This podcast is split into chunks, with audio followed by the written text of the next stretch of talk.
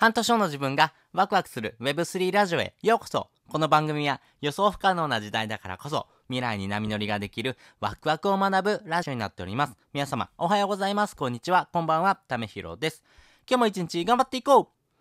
ということで今回はですね、NEXT NFT プロジェクトは〇〇が重要というお話をですね、したいなというふうに思っております。今ですね、NFT プロジェクトがですね、もう本当に、えー、数多くですね、出ておりまして、いろんなプロジェクトがありますんで、えー、その中でもですね、こういうふうなプロジェクトが多分今後増えてくるんじゃないのかなというところをですね、ちょっとお話したいなというふうに思っております。で、先にですね、結論をお話ししておくとですね、えー、売る側もですね、選ばれる NFT プロジェクトがまあ最先端なのかなと思ってます。まあ端的に言うとですね、脱完売志向っていう風なですね、部分がですね、大事になってくるんじゃないのかなと思っております。まあこれはですね、どういうことかというとですね、あの、NFT をですね、運営する側があると思いますけども、えー、実際ですね、その NFT をですね、販売されて、えー、完売するというところまでがですね、一つのゴールというふうに考えられています。やっぱり完売イコール、えー、成功したプロジェクトだよねというふうなですね、評価になっていきます。でもですね、多分ここの評価軸がですね、少しずつ変わってくるんじゃないのかなと思ってます。これどういうことかというとですね、え例えば、あの、売る側にもですね、権利があってですね、えこの人には売りたくないけども、この人には売りたいよっていうふうなですね、えその売る側もですね、ねえ選ぶ権利があるというところもありますんで、やっぱりそういったですね、プロジェクトのですね、え考え方なんかもですね、これから流行ってくるのかなと思ってます。まあ、リアル生活のとこで言うとですね、え、多くのインフルエンサーがですね、そういうふうなですね、売る側にとってのですね、え、メリットというところをですね、え、重視したあお店なんかもですね、やってます。例えば、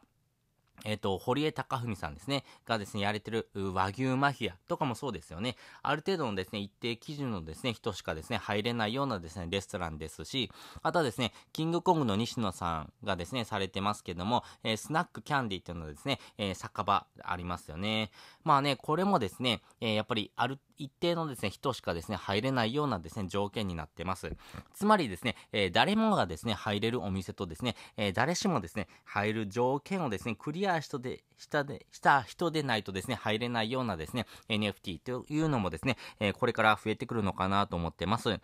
えばですね、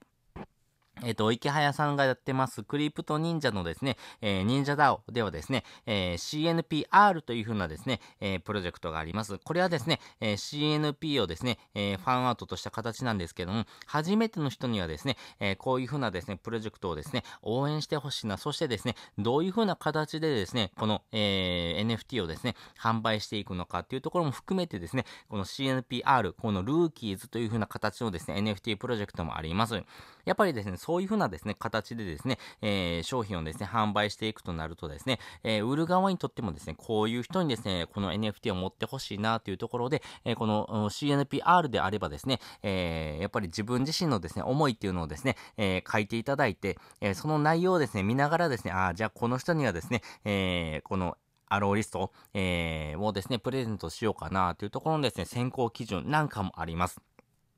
なので、この売る側にとってもですね、メリットがある人っていうところをですね、えー、売り分けていくっていうことがですね、大事になっていきます。まあそういったですね、プロジェクトであればですね、完売しなくてもですね、これは成功というふうに呼べるようなですね、設計かなと思いますし、そういった設計の方がですね、これからですね、重視されてくるのかなと思ってます。いろんなですね、NFT プロジェクトがある中で、えー、完売しないとですね、成功ではないっていうようなですね、価値基準からですね、えー、ある程度のですね、一定基準をですね、クリアしておいただけがですね、えー、購入していただけるようなですね、NFT というところがですね、これから流行ってくるのかなと思いますし、まあそういったプロジェクトほどですね、えー、これから伸びしろがあるのかなと思ってます。要はですね、売る側にとってもですね、この人にはですね、売ってほしいなとかですね、この人だからですね、買ってくださいよっていうことをですね、えー、売る側もですね、選べますんで、まあ、やっぱりそういったところでですね、ウィンウィンになれる関係性をですね、築きやすいというところがあります。特にですね、え、投資家サイドであればですね、あるほどですね、え、購入してほしいななと思いますんで、やっぱりそういったですね、売る側にとってもですね、メリットがある人をですね、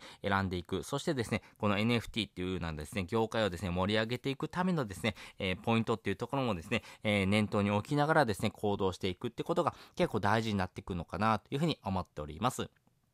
ということで今回ですね、NEXT NFT プロジェクトは〇〇が重要というようなお話をしておきました。もう一度おさらいをしておくと、売る側もですね、選ばれる NFT プロジェクトがま最先端なのかなと思ってます。まあ、つまりですね、え、脱完売志向というようなですね、NFT がですね、これから流行ってくるんじゃないのかなというふうに思っております。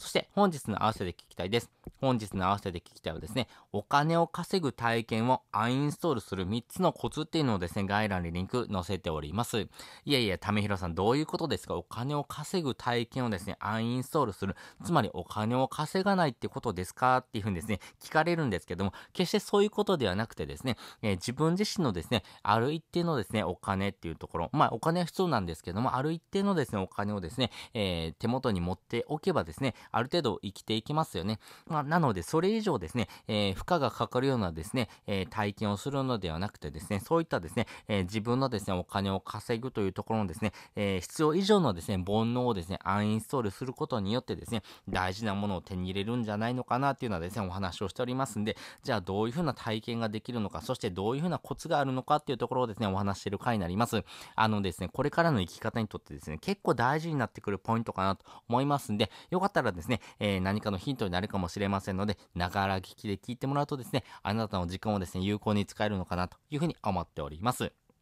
ということで本日もですね、お聴きいただきましてありがとうございました。また次回もですね、よかったら聞いてみてください。それじゃ、またね。